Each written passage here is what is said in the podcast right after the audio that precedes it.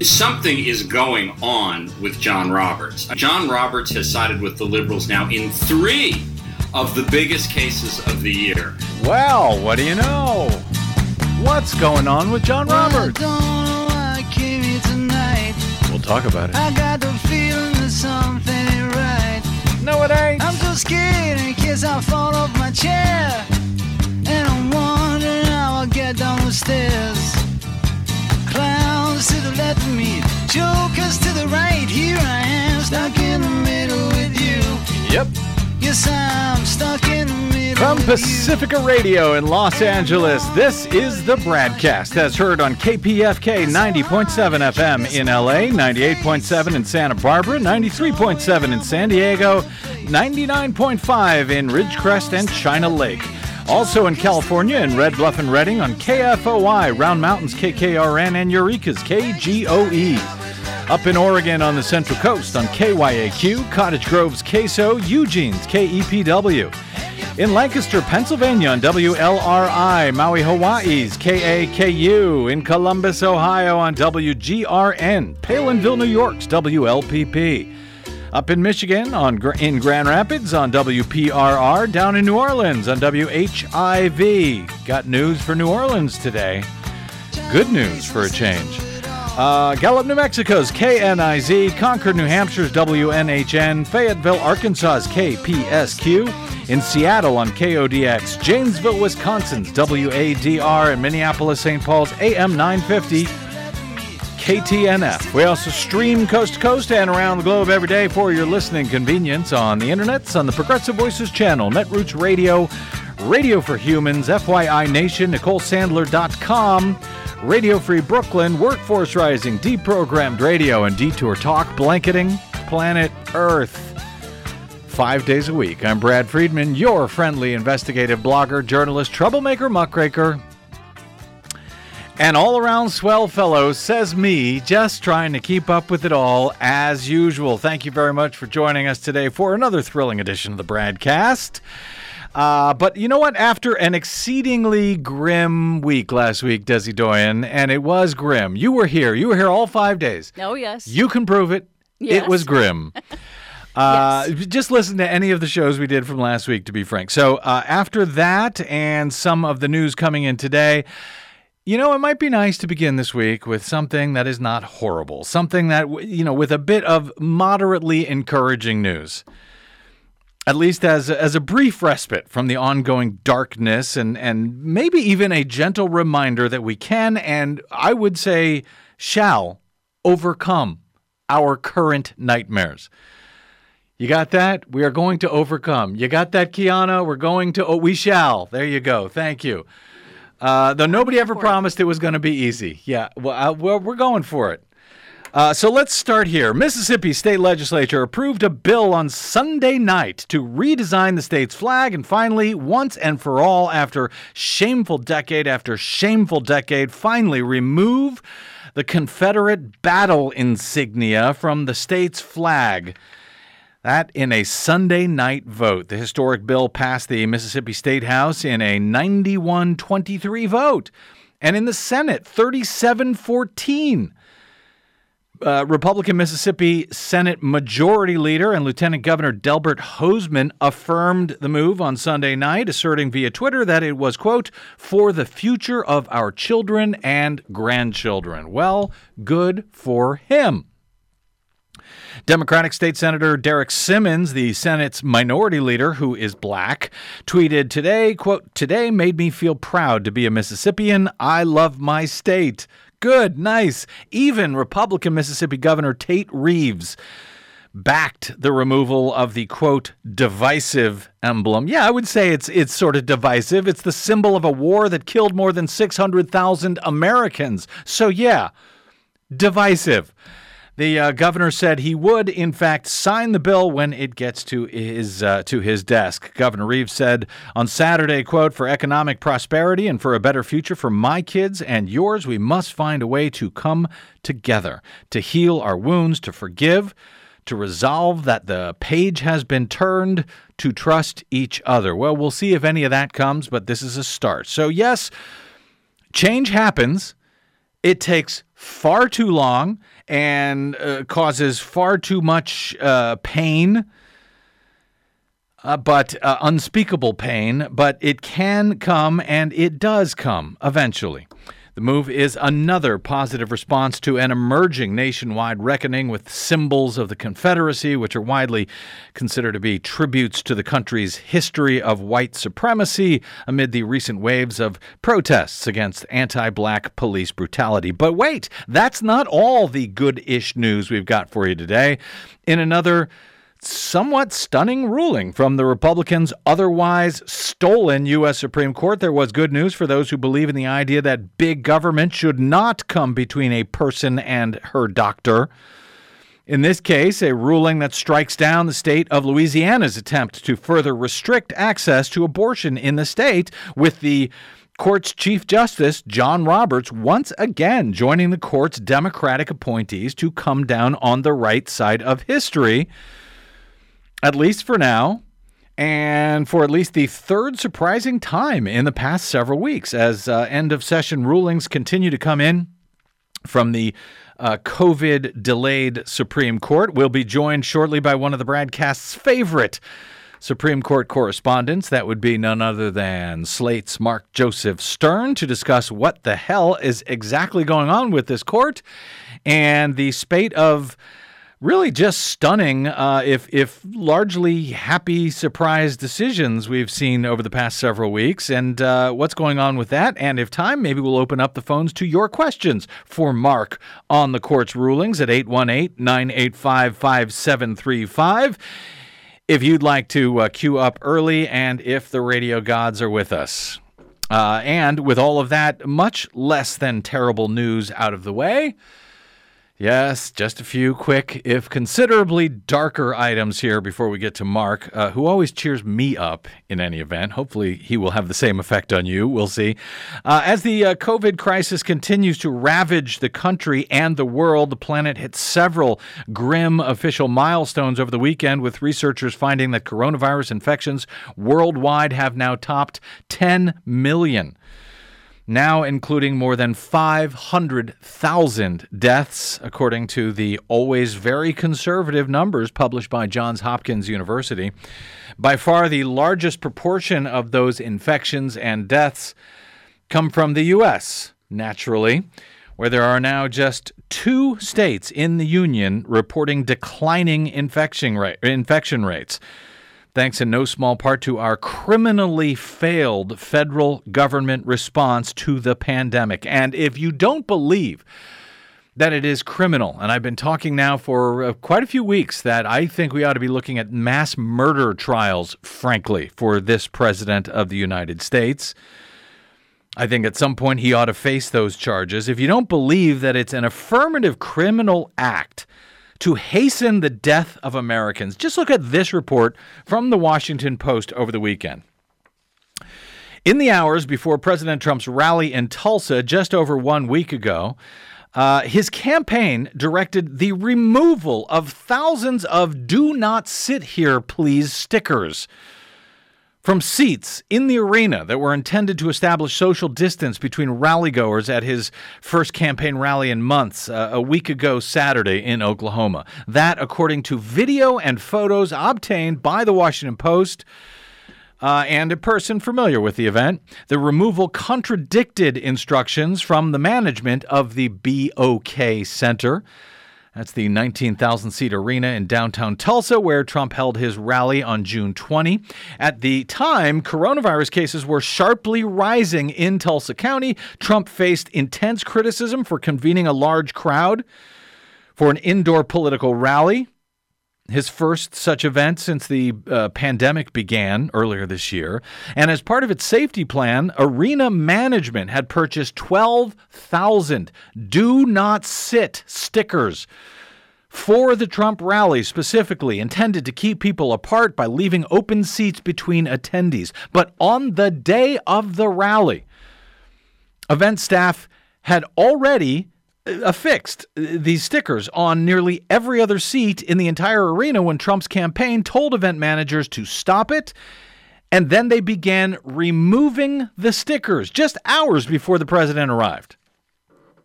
In a video clip obtained by the Post, two men, one in a suit, one wearing a, a badge and a face mask, are seen uh, pulling these stickers off the seats. When Trump took the stage on Saturday evening, the crowd was clustered together and attendees were not leaving empty seats between themselves. As rally preps, preparation was underway, Trump's campaign staff intervened with the venue manager, uh, manager uh, company ASM Global, and told them to stop labeling the seats that way. The executive president of uh, ASM Global reported that conversation to Billboard magazine. He said they also told us they didn't want any signs posted saying that we should social distance in the venue. Now, to me, that seems like an affirmative crime. Am I crazy? They know that this will uh, kill people, people coming to the rally. They know that uh, health officials in Tulsa have begged them not to hold the rally at all. And the management company puts up these stickers for social distancing, and they go in there and they peel the stickers off one by one around 19,000 seats in the stadium. Am I crazy or is that a crime, Desi Doyen? Well, I am not a lawyer, obviously, but to me that sounds like at the very least there's some criminal mischief charge or a negligence charge or some other duty to warn charge that, that it could be applied to that. But again, I'm not a lawyer, so I don't know. Yeah, well, I know. Neither am I. So I don't know what I'm talking about. Don't listen to a word I say. But you know what? This is criminal. This is criminal. This is going to re- result in deaths, and someone needs to be held accountable. And right here, the only person I see to be held accountable is the President of the United States, whose campaign ordered this um, you know, the, the health di- uh, director in Tulsa had recommended that the event be postponed entirely until it was safer. The Oklahoma, there was a suit that was actually filed by city residents and business owners to try to stop that from happening, try to stop the death rally from happening, but the Oklahoma Supreme Court rejected that suit. So the death rally happened as scheduled. Except a million people did not show up to the 19,000 seat arena as Trump had, uh, as his campaign had promised. In fact, just over 6,000 rallygoers were dumb enough to risk their life to listen to this failed president, which means there would have been more than enough room for them all to be there, separated, uh, you know, with with social distancing stickers in between them. As the crowd entered the, the day on the day of the rally, the Trump, Trump campaign did hand out masks and small bottles of Make America Great Again 2020 branded hand sanitizer. So it ain't like they didn't know there wasn't a problem there. Uh, so uh, you know, I, am I'm, I'm just gobsmacked by this. Um, but you know, add it to the list at this point. Meanwhile, um, most uh, well campaign staffers and and some some attendees wore masks during the rally yes the campaign staffers they wore masks most of the rally goers did not. At least eight members of the Trump campaign advance staff, nonetheless, have now reported having tested for the coronavirus, and at least two Secret Service employees. Dozens of Secret Service officers and agents who attended that rally have been ordered to self quarantine. Last week, a few days after the rally, the coronavirus cases in Tulsa hit a new high, a new, uh, new confirmed cases. That after they were already spiking before the rally. Well, now they continue to spike. Tulsa, sadly, however, is not alone. A rise in a staggering 36 states now, including Florida, which some ex- experts have cautioned could be the next epicenter for infections. Uh, 36 states are now rising. Officials there and across the U.S. are also warning of an increase of, of an increase in cases among younger people, in particular, likely to be followed by an increase in cases of the older people, like their parents and their grandparents, and other people that they come in contact with on the uh, street and in schools and at workplaces, where they're opening or they remain open. Uh, Florida reported 9,585 new coronavirus cases on Saturday, a single day record since the start of the pandemic. The number rivals those of New York's peak in early April.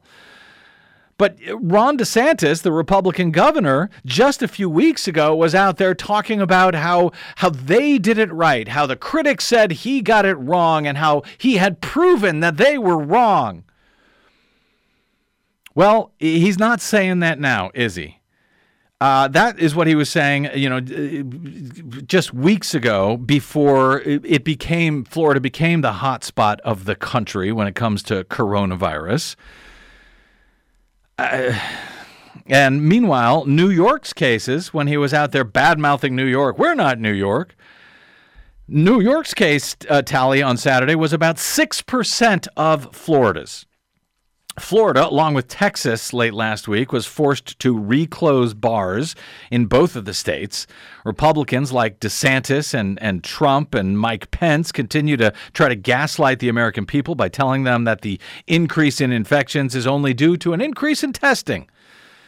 That is decidedly not true. It is a lie. It is a lie being told to the American people, and it's being told effectively, I hate to say.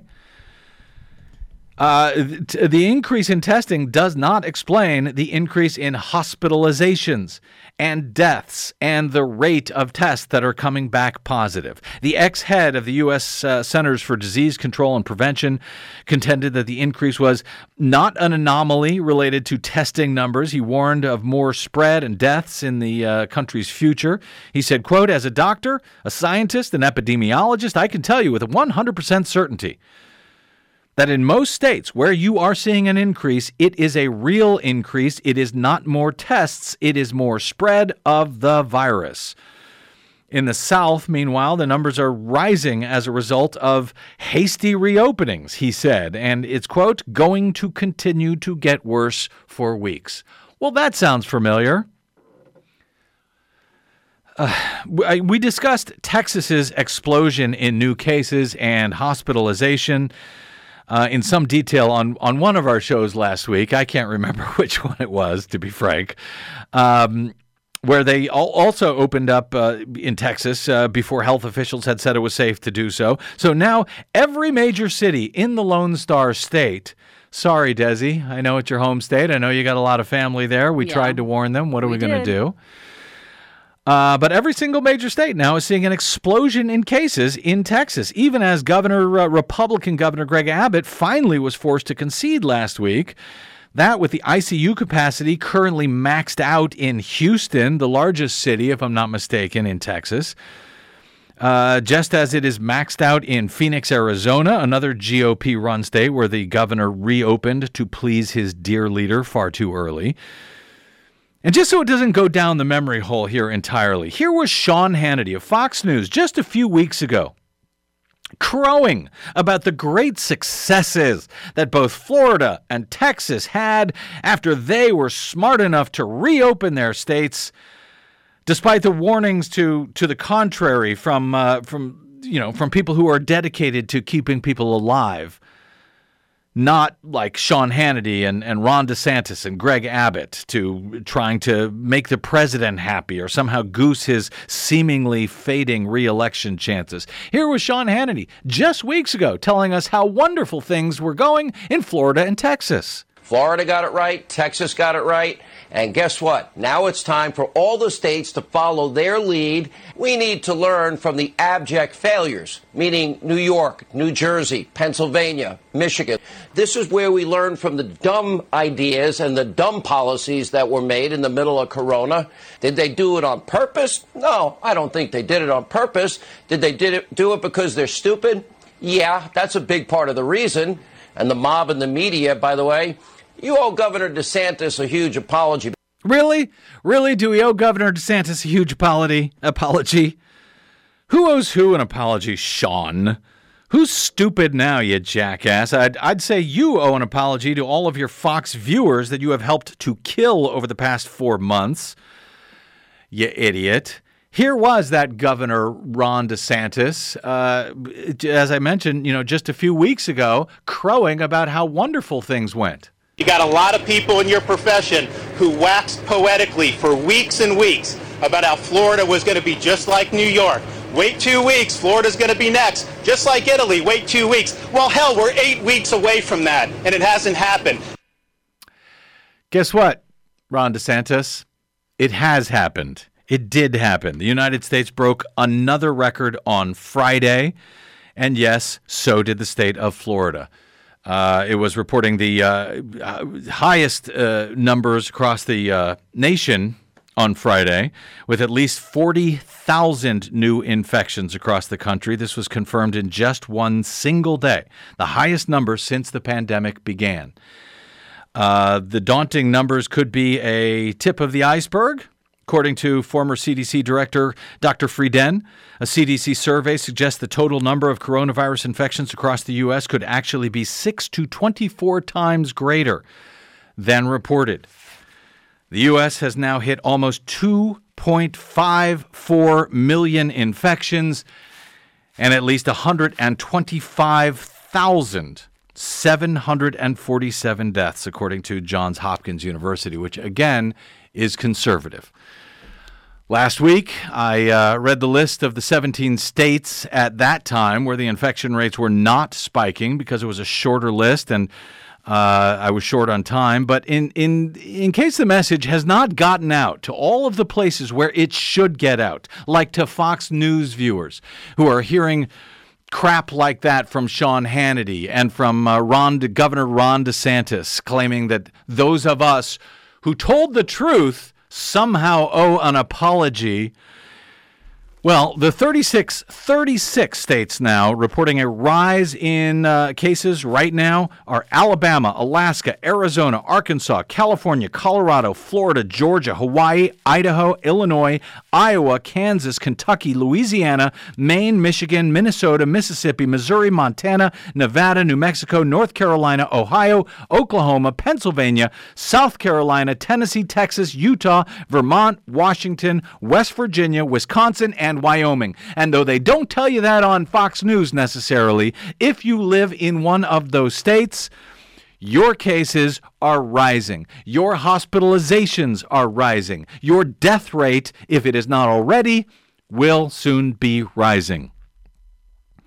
There's a bunch of other states where you're not necessarily out of uh, out of the threat now either. There are cases where where cases are essentially remaining steady or they're plateauing for the moment anyway. In Delaware, Indiana, Maryland, Massachusetts, Nebraska, New Hampshire. New Jersey, New York, North Dakota, Oregon, South Dakota, and Virginia. New York on Sunday, however, had its fewest deaths since this whole thing began, at least since March 15. Hospitalizations were below 900. They had just five deaths on Sunday. At least 12 states have now halted or rolled back their reopening plans in hopes of curbing the spread of the virus. Here in California, in an effort to slow the spread, Democratic Governor Gavin Newsom on Sunday ordered bars closed in seven counties here in Los Angeles, up in uh, Fresno County, Imperial, Kern, Kings, San Joaquin, and Tulare. He rec- recommended closing them in eight other counties as well. That would be Contra Costa, Riverside, Sacramento, San Bernardino, Santa Barbara, Santa Clara, Stanislaus, and Ventura. And just in case you think, well, you know, you're young, you don't hang around any older people. You'll be fine if you get it. Well, in Florida, Governor DeSantis said while the median age for those infected with the virus in March was in uh, the 60s, in the past two to three weeks, it's dropped to people in their early 30s. And they're not necessarily unhealthy people either. Remember Utah Jazz center Rudy Gobert, who is 28 years old. He was the first NBA player to test positive for COVID 19 months ago. This was back in March. He told a French sports publication that he has still not yet recovered from the virus. His senses apparently have not fully recovered. He said. Uh, he said I spoke to a specialist who told me that it could take up to a year. In fact, nobody really knows how long it will take. It could take much longer. They could never come back, for all we know. Gobert made his uh, light of the pandemic back in March. You'll remember he's the guy he jokingly touched every microphone during a press conference, and then he tested positive just days later. So no, this is not a joke. It's not a conspiracy to control the world. It is not going away as Donald Trump lies to his supporters constantly, did so again in a, a second death rally held Just last week, inside a church in Phoenix, where there are no more ICU beds available in Phoenix. This is a disease that continues to ravage the world and, in particular, the United States of America. Because I don't know, maybe we deserve it. What you deserve right now, however, is Mark Joseph Stern and an explanation of what the hell is going on in the U.S. Supreme Court where we now have a third stunning progressive decision on a major issue in the same number of weeks. Today was John Roberts siding with the liberals to strike down another Republican attempt to take away freedoms and liberties from Americans seeking abortions. The great Mark Joseph Stern joins us next, and if time, maybe even some of your calls at 818 985 KPFK. I'm Brad Friedman. You are listening to the BradCast. Don't touch that Jeremy dial.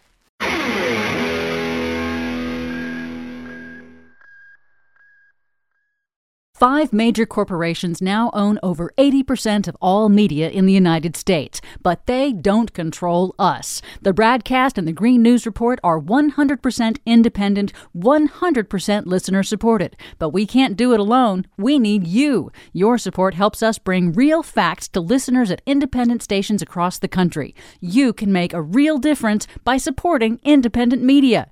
This country ain't going to save itself, but we can all do it together. Join us at bradblog.com slash donate. That's bradblog.com slash donate. And thanks.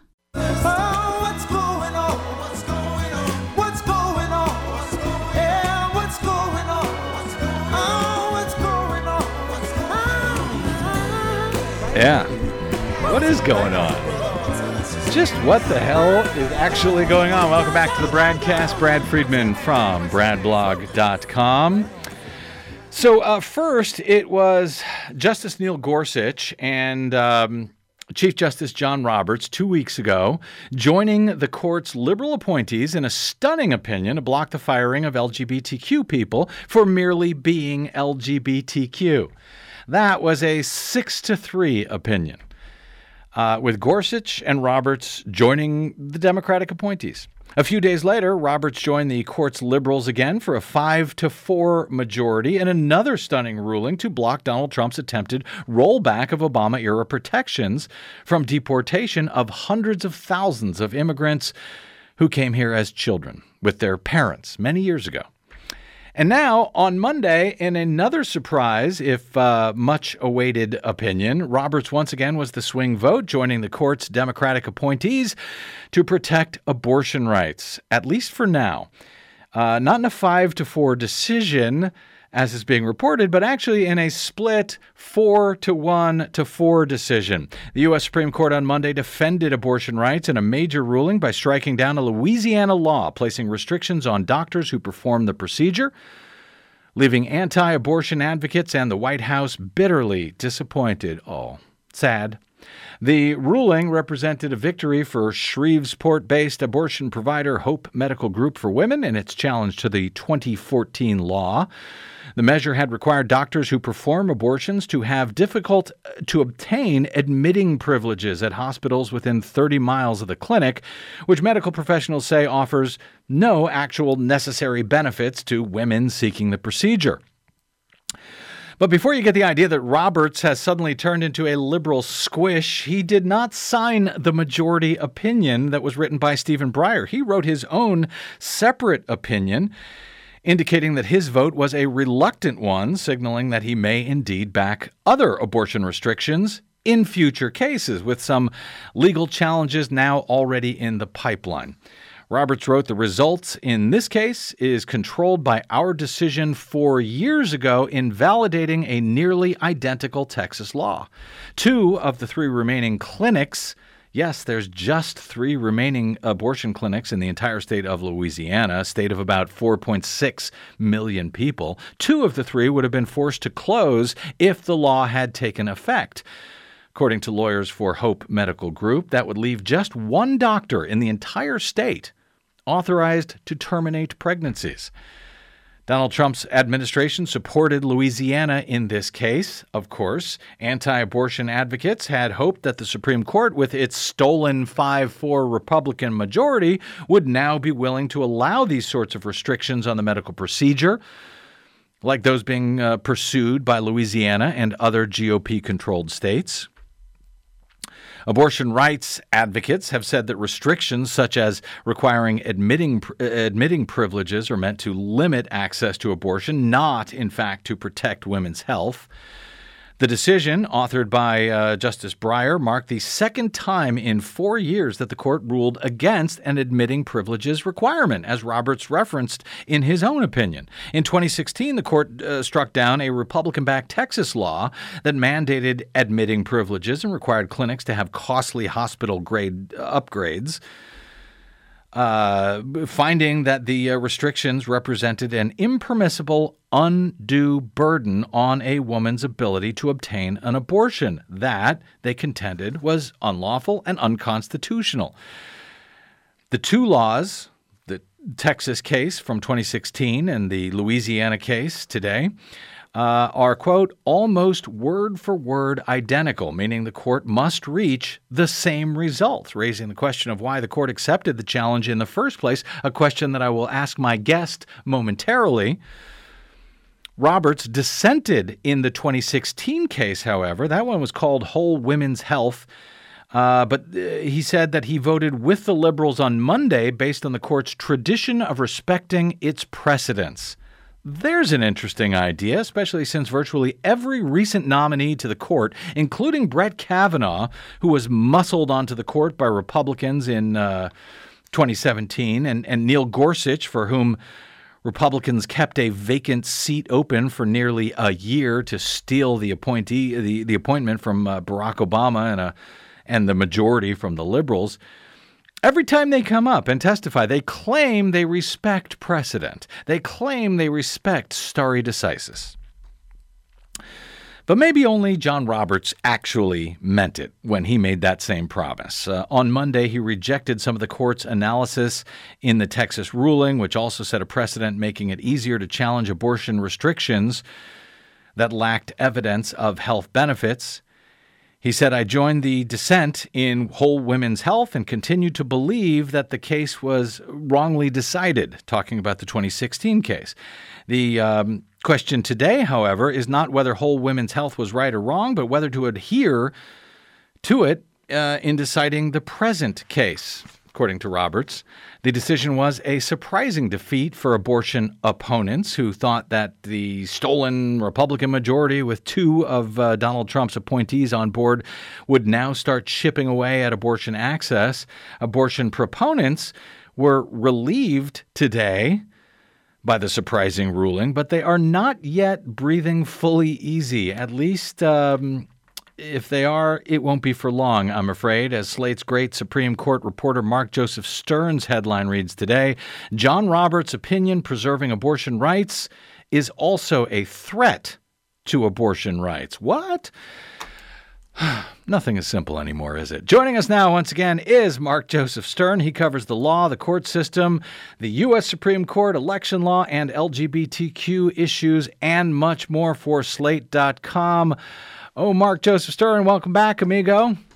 Thank you so much. Happy to be back. What a day, huh? What a day, huh? I mean, this is getting kind of crazy.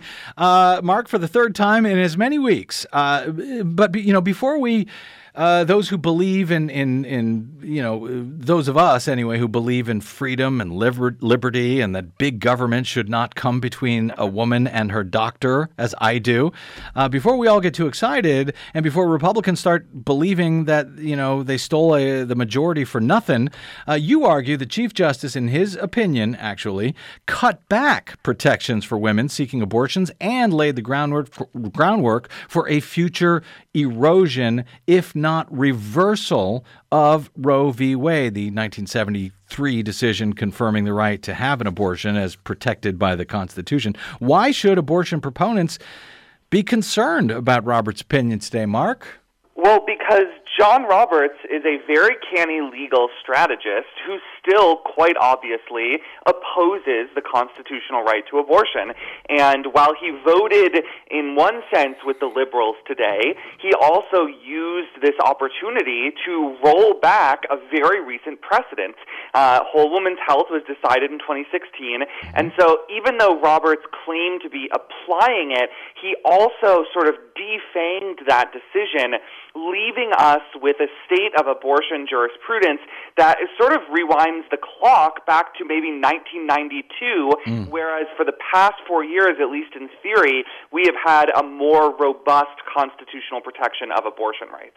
So, by joining the majority in this case, in his separate concurrence, uh, he was actually able to cut back on uh, a, a little bit on the case that uh, he he dissented against last time. So this was actually a smart move. If the, it, why didn't any of the other uh, uh, right wingers on the court join him? Uh, if that's the case. Well, the other conservatives are maximalists here, right? They obviously don't believe in upholding Roe v. Wade at all. I don't think we can ever expect any of those four justices to vote against an abortion restriction. Uh, Roberts is a lot cannier, and what he does is he says, well, you know, in Whole Woman's Health, the court really kind of turbocharged uh, the, the right to abortion access. And it said basically if there aren't actual medical benefits to women, then the abortion restriction can't stand.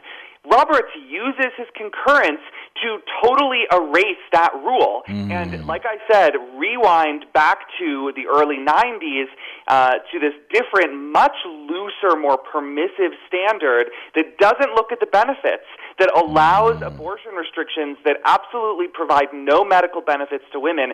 And as long as the woman can still eventually get an abortion, so long as it does not create a basically insurmountable obstacle uh, on her path to an abortion, Roberts will green light it. And so that leaves us in a, in a place where states can pass a lot more of these trap laws, a lot more of these, uh, you know, really kind of paternalistic laws that force women to wait for 48 or 72 hours or have to undergo an ultrasound. And the courts can't strike them down because even though they don't actually provide any benefits, John Roberts has said that doesn't matter. If the woman can still get the abortion at the end of the day, then the abortion restriction is legal. So I'm having trouble understanding, Mark. Uh, you know, everybody is, is is leading with the idea that well, he went along with this uh, because it was an identical case from uh, from Texas four years ago, Women's Health. Um, if if this case, if this law in Louisiana was identical to the to the law that was struck down in Texas four years ago, why was this case even heard? Right. It should not have been. The problem here is that the Fifth Circuit, the uh, terrible, terrible Court of Appeals uh, that oversees Louisiana, basically decided to stop following precedent after Justice Anthony Kennedy stepped down and was replaced with Justice Brett Kavanaugh. The Fifth Circuit's Republican judges decided, you know what, Kennedy's gone, so we don't even have to pretend anymore. We're just going to defy the Supreme Court outright and uphold this law that is obviously identical to the one in Whole Woman's Health. And this may have been what part of what pushed Roberts over the edge, you know, basically persuading him to uphold the bottom line right to abortion access, even while cutting it back, because John Roberts does not like being overruled from below. he does not think lower courts should go on their own adventures and just flout Supreme Court precedent because they don't like it. And so the Fifth Circuit essentially forced the Supreme Court's hmm. hand. In a in a saner world, the Fifth Circuit would have said, obviously, this is whole woman's health all over again. Right. And this Louisiana law can't stand. Yeah, I mean that's what I guess I don't understand. Why would the Fifth Circuit? I mean, and we know them to be a very far right wing uh, court. They themselves were not honoring stare decisis. It seems since it was you know very clearly ruled unconstitutional or unlawful four years ago. But uh, Mark, if if honoring precedent, stare decisis, as is known among you legal experts, if if it's so important, uh, as these justices always claim when they go through their nomination hearings, and they clearly don't mean it. Kavanaugh said he you know wants to honor uh, uh, precedent, and then he comes in and votes against this. But uh, the larger picture, if honoring precedent of the court is so important, how does anything ever actually get overturned? uh, well, what ends up happening is that five justices decide that they no longer like a precedent, and they simply go out and say, "Okay, well, we're done with this precedent, and now we're going to reverse it." Um, and that's what they could have done here, and came, really, I think, came within one vote of doing so. But Roberts drew the line. I think it's important to note, and Roberts did explain this. Louisiana never asked the Supreme Court to overturn Whole Woman's Health. It never asked the Supreme Court to overturn Roe versus Wade. Louisiana took an incredibly stupid legal tack here, which was to pretend as if this law actually complied with the court's precedents. And one really ominous part of Roberts' concurrence here is, is when he says, look, the, the parties didn't ask us to revisit all of these old abortion precedents. I might have considered doing so if they had, but we're stuck with mm. the case that the parties presented to us. So, uh, for the moment, Good news abortion rights folks can uh, breathe a little bit easier, but there is much more to this story to, to come, I, I guess, in the years ahead, is what you're suggesting. The uh, You conclude uh, in your piece today at Slate uh, by writing uh, that Roberts didn't side with the liberals out of a newfound respect of women's, uh, women's, women's autonomy. He did so because he decided this particular case was not the right vehicle to overturn previous laws in support of abortion rights. Uh, abortion rights have survived another day, you write, but a chill wind still blows. Well, this recalls to me, Mark, your analysis of Roberts' ruling in the DACA case. Mm-hmm. A week or so ago, when he also sided with the court's liberal wing, you argued that Roberts did not do so once again because he's a liberal squish, um, but essentially because the Trump administration broke the rules in their attempt to overturn DACA, just as they did in their attempt to add a citizenship question to the census, which Roberts also uh, voted to, to not allow them to do. So um, essentially, it seems like you're arguing that he is a stickler for the rules and and and now I guess for precedent. But your colleague at Slate, UC Irvine uh, law professor Rick Hasen, he asked today on Twitter if. Um, well, he says, would uh, John Roberts be voting the way he has in the recent controversial cases if Justice Kennedy was still on the court and had joined the four liberals in those cases, which, you know, then they still would have uh, won had the majority, would Roberts have been uh, voting? Would he have been such a stickler for the rules and precedent had Kennedy been around to uh, be the swing vote instead of Roberts needing to? Oh, no, I don't think so. And, and I think that's clear from the fact that you know, Roberts dissented in Whole Woman's Health back in 2016 when mm-hmm. Kennedy did cast that fifth vote. Um, and so I think it's quite obvious that Roberts has taken it upon himself to step into Kennedy's role as swing vote in a sense, not because he's a liberal squish or any of that, not because he's genuinely a centrist, but because he is so concerned about the court's institutional role, mm-hmm. its legitimacy, and he knows how terrible it looks if the swing vote steps down, gets replaced by a hardliner like Kavanaugh, and suddenly the conservative revolution happens all at once. So I think that the most you can say for Roberts is that he's slow rolling that conservative revolution when his conservative colleagues want to make it happen yesterday. Mm. And that's what's just so interesting here, so fascinating here, because you know, when you get these decisions, I mean, these are big decisions. I mean, they are gunning, obviously, for Roe v. Wade to make uh, abortion unlawful again, I guess, uh, in all 50 states, or at least not uh, allowed under the Constitution uh, by federal law. I think they know that the effect, at least John Roberts recognizes the effect that this is going to have. Uh, and also, you know, last week or two weeks ago, overturning DACA, the you know taking away protections from 800,000 people who have lived here pretty much all of their lives. It seems like he does take these concerns seriously, and it's one thing to be a you know, a Republican gunswinger, a right wing gunslinger, but when um, you know the rubber rubber meets the road, I guess when Roberts meets the road, um, these are serious decisions, and and I think he doesn't actually is, is. Am I going too far to say he may not actually back the conservative line, other than as it's useful for uh, for politics and you know helping get Republicans elected? Well, uh, it's a very tough question. I think that uh, it's an easier thing to be a conservative gunslinger when you have a justice like Kennedy who is stepping in and saving the court from its worst decisions, right? So, you know, if if Kennedy had been on the court and mm-hmm. sided with the liberals in the DACA case, Roberts could have written a terrible dissent, you know, inflamed and furious, and he wouldn't have to worry about being the guy who allowed 700,000 Americans mm-hmm. to be deported. Yeah. And I think the same is true here. In Whole Woman's Health, Kennedy stepped in, as basically saved Roe v. Wade, and didn't force Roberts to be the guy who stepped in and said, "Hey, I'm the adult in the room. I'm not going to let the the conservatives uh, tear down this court's legitimacy." And so I think that's probably more of what's going on here than mm-hmm. genuine ideological drift. I, I think it's just a kind of different calculation when you are staring face to face with the consequences of your decision. Yeah. There's no buffer. There's no one there to save you, and you have to be the decider and figure out if that's what you want to live with. Yeah, and and if you have to look at these decisions and wonder about the horrific consequences they may cause if you go through with what you've been threatening to go through with for so many years, maybe you ought to take a look at your principles uh, in the first place. Uh, let me let me do this. Let me take a quick break. We'll come back. There was another ruling today on the Consumer Finance Protection Bureau. There was some action over the uh, weekend concerning voting in the U.S. Supreme Court. Uh, and yes, there are more big rulings to come in the uh, days and weeks ahead from the Supreme Court as they end their session later than usual. We're speaking with Mark Joseph Stern. We will continue to do so after a quick break. And maybe if we have time, some of your calls. If you have a question for Mark concerning the court, he knows everything. Everything there is to know about the SCOTUS, he can answer it.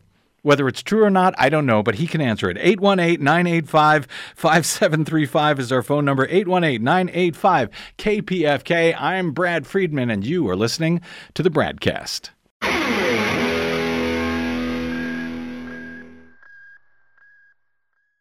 What the public hears on the public airwaves matters. At the BradCast, we do our best to bring you accurate news and analysis on the issues that actually matter, and we do it all independently without corporate or political influence.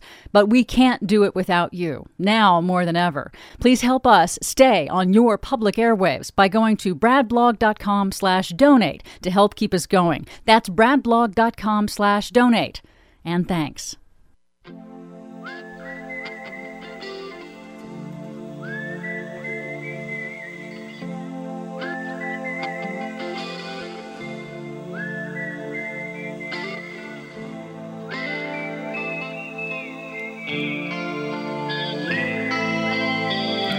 Welcome back. It's the BradCast. Brad Friedman from BradBlog.com here with the great Mark Joseph Stern of Slate.com uh, on the latest uh, U.S. Supreme Court shockers, like one after another after another.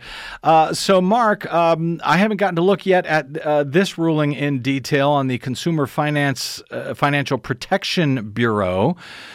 Uh, but I understand the court struck down restrictions on removing the CFPB director. This was when uh, Donald Trump tried to muscle in Mick Mulvaney to take over this uh, uh this uh, federal bureau that was set up by Elizabeth Warren some years ago. What did the uh, court rule on that particular case today? Yeah, so the Consumer Financial Protection Bureau is led by a single director. And that's somewhat unusual for federal agencies. If you think about most of them, like the Federal Communications Commission, the old FCC, which you're familiar with as a radio broadcaster, mm-hmm. they have multiple members. The CFPB just has one. She or he is appointed by the president for five years. And under the law, a future president can't fire the director unless they have good cause, unless that basically they're doing their job very poorly. So a President Joe Biden, under this law, couldn't come in in January 2021 and say, hey, uh, I hate Trump's director here, I'm going to fire her and replace her.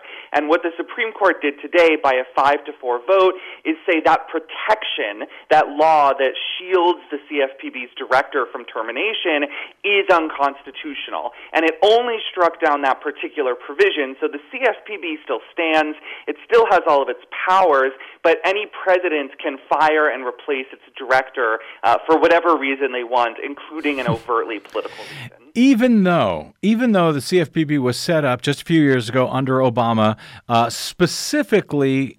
Uh, my understanding was it was set up specifically to avoid that happening. I think the the uh, the the director of the bureau has like what is it a five year or a, ten year term that's supposed to span uh, administrations, uh, and yet I, I, I'm just I guess I'm I'm just gobsmacked by this. I don't understand how they uh, have decided they can just uh, toss out what it was that the Congress clearly set up when they when they set up this bureau in the first place. Well, you are not alone. Uh, the four liberals also dissented in a really terrific opinion by Justice Elena Kagan that is just so sharp and snarky and hilarious and uh, I think spot on. Uh, basically, the five conservatives decided that the, the Constitution vests all executive power in the president. And so if the president mm. wants to fire someone who's leading an agency and that person is the only one leading an agency, well, that's just the president's prerogative. Mm. That's how the president exercises his executive power. To which Justice Kagan responds, Where in the Constitution does it say that? There is no removal clause of the Constitution. There's, there's no component of the Constitution that says once Congress creates an agency like this, uh, that it can't put various restrictions on its personnel or leadership.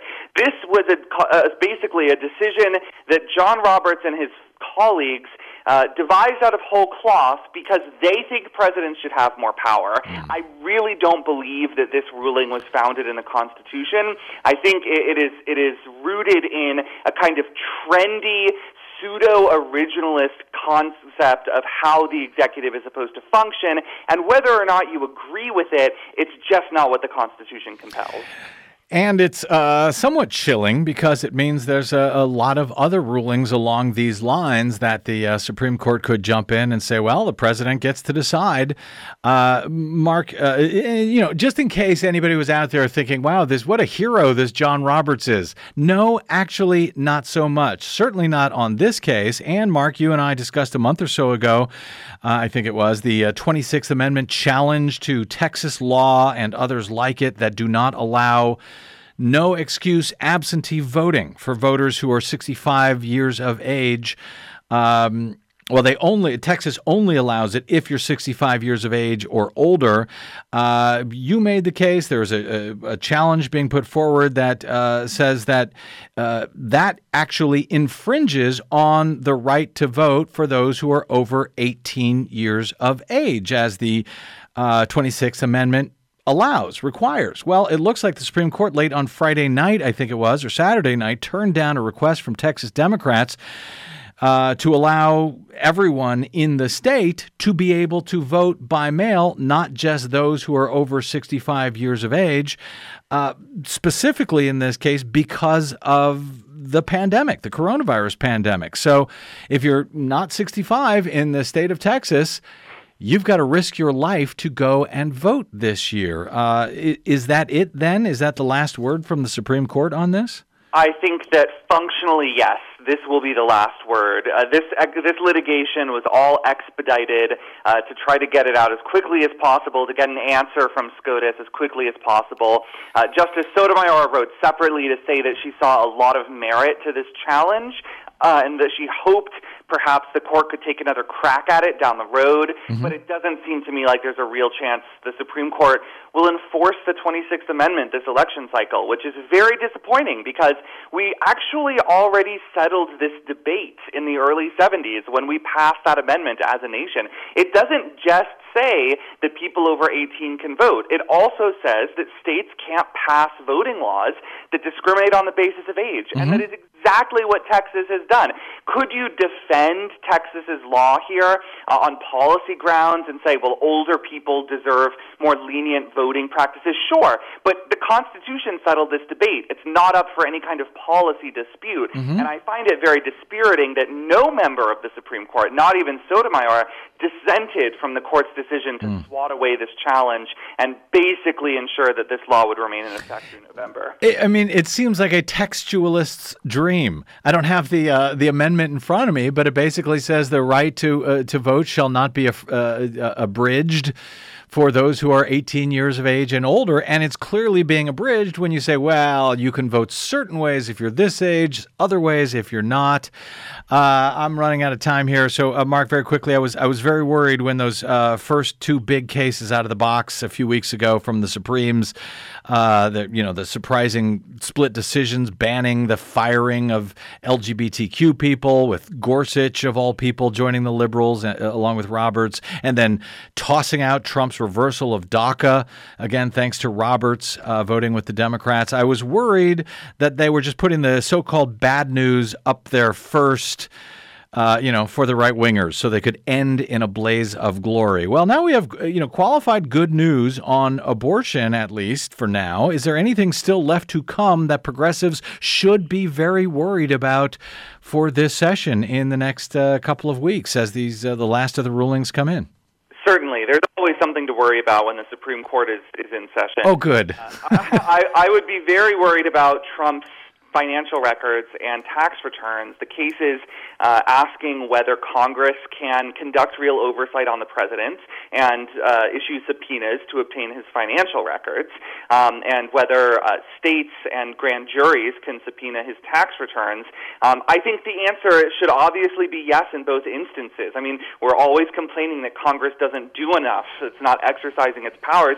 Here it is exercising a core power of oversight, and the courts so far have blocked it.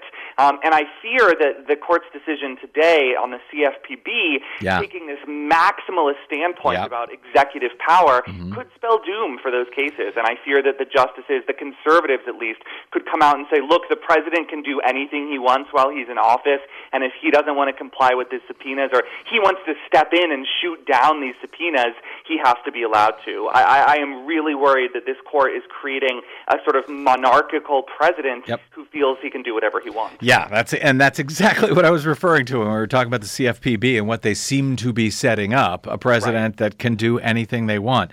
Uh, that is uh, very troubling, and I wonder if it will come back to bite them when there's the next Democrat who gets to apparently do whatever they want. Uh, Mark Joseph Stern. By the way, Mark, I, I can't remember. Did I ask you? Are you in favor of expanding the Supreme Court? Um, I view expansion of the Supreme Court as a totally defensible and legitimate response to a Supreme Court that has lost its legitimacy. This court has not yet. We are not there, but I would never rule it out as an option, uh, as a kind of proportionate response to a court that runs out of control. Yeah. I think they're out of control. It's time to expand the court. Mark Joseph Stern, you can find his great work at slate.com and on the Twitters at MJS underscore DC. Mark, I hope we'll talk to you soon. I hope we'll have some uh, similarly not terrible news to discuss next time we do. All right, I'll have to scrape the bottom of the barrel for it, but we'll drag it up. We'll do what we can. Thanks, Mark. All right. Uh, thanks also to my uh, producer, Desi Doyen, and to my board operator, Kiana Williams. I'm sorry I couldn't get to callers today. Mark just has too much interesting things to say, and the Supreme Court has too many bad decisions. We'll try again next week. Uh, until then, you can drop me email if you like. I am bradcast at bradblog.com. You can find me on the Facebooks and the Twitters at the Brad Blog. And if you missed any portion of today's show or any other, you can download it anytime for free at bradblog.com. Thanks to those of you who support our work and keep us going. That is it until we meet again tomorrow, I hope. I'm Brad Friedman. Good luck, world.